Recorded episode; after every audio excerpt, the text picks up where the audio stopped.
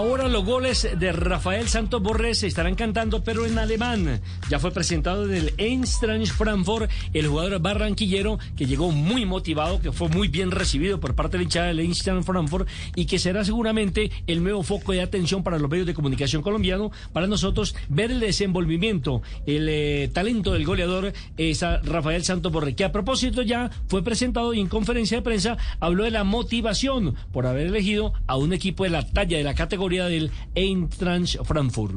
Yo creo que lo que me llevó a fichar por el Eintracht eh, fue la calidad de, humana que me mostraron desde el primer momento. Eh, tanto Ben Manga como Marcus Crush me, desde el primer momento mostraron su interés por mí y creo que eso me llevó a tomar la decisión de venir. También después investigando un poco eh, vi la historia del club, la fanaticada que tienen, la hinchada que tienen, eh, el estadio que tienen. Creo que es maravilloso y que, bueno, siempre he visto que es un club muy familiar en el cual se consiguen los objetivos eh, como, como grupo, como familia y, y eso me llamó mucho la atención para venir porque creo que eso para un jugador como, como yo es fundamental tener ese, ese grupo de trabajo. La tiene clara, Rafa. No improvisó, se preparó, analizó todas las propuestas y para él esta es la mejor. A propósito, ¿qué número finalmente va a utilizar en el Eintracht Frankfurt? Porque ayer hablábamos de que el 9 se fue, pero el 9 que sí, que no. Era el 9 Andrés Silva, el portugués, que se fue al Leipzig también de Alemania y pensábamos que Santos Borré iba a heredar ese número, pero terminó utilizando la 19. Hoy ya subieron fotos oficiales del equipo con la camiseta con el dorsal número 19. A propósito, también habló de su diálogo con James Rodríguez y con John Córdoba, que fueron como sus guías espirituales para saber qué determinación tomaba y no equivocarse en la elección de su nueva casaca. Eh, tanto con James como con John eh, estuvimos en contacto. Ellos me mostraron un poco de lo que me iba a encontrar aquí en la Bundesliga. Eh, me dijeron que era una liga muy fuerte, una liga muy competitiva, que me iba a seguir mucho a mí para, para seguir creciendo en mi carrera, para dar un paso importante aquí en Europa.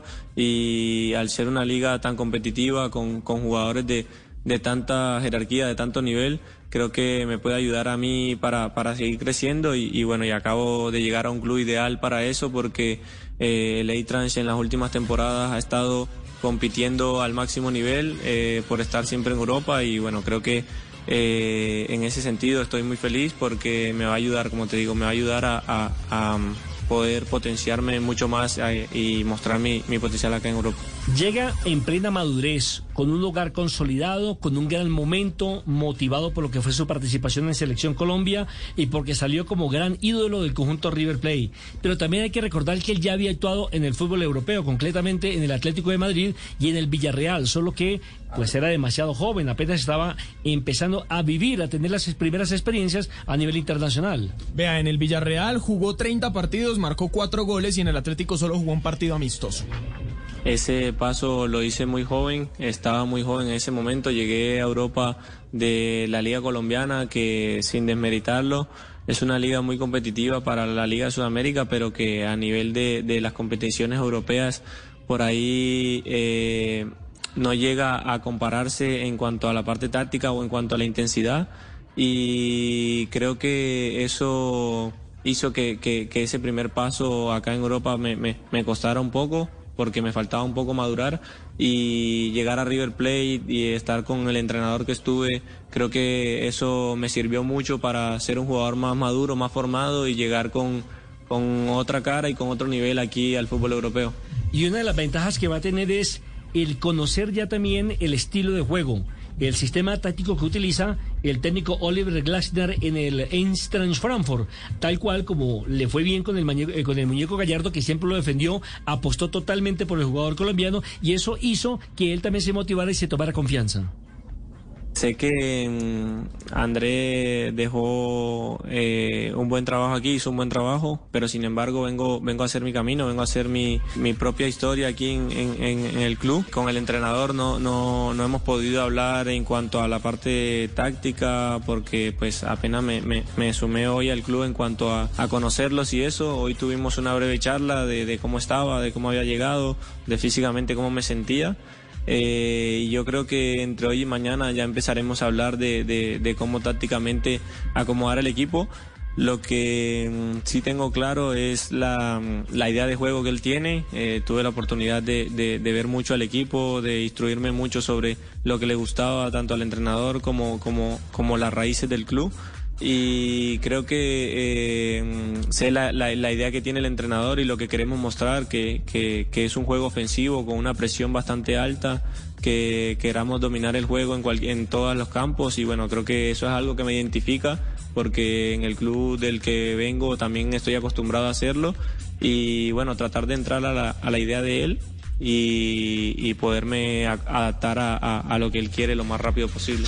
¿Cuántos goles eh, marcó en River Plate? Marcó 64 goles en 5 años, específicamente en 159 partidos. Y jugó en varias posiciones. Creo que esa es una de, los, eh, de las cosas positivas que tiene, las ventajas que tiene Rafael Santos Borré, y es poderse adaptar sin lugar a dudas a las necesidades que tenga el técnico dentro del terreno de juego. Eh, lo hablé con el entrenador, soy un jugador que se puede adaptar, eh, incluso en la selección de mi país me han utilizado en diferentes posiciones, tanto en la banda como, como enganchando un poco al equipo, pero naturalmente me siento cómodo jugando delantero, eh, así sea con, con, otro punta que sea más referencia de área o siendo bien yo la referencia de área y dejándole espacios a, mi, a, mis, a mis compañeros, los volantes, para que reciban en esa entrelínea.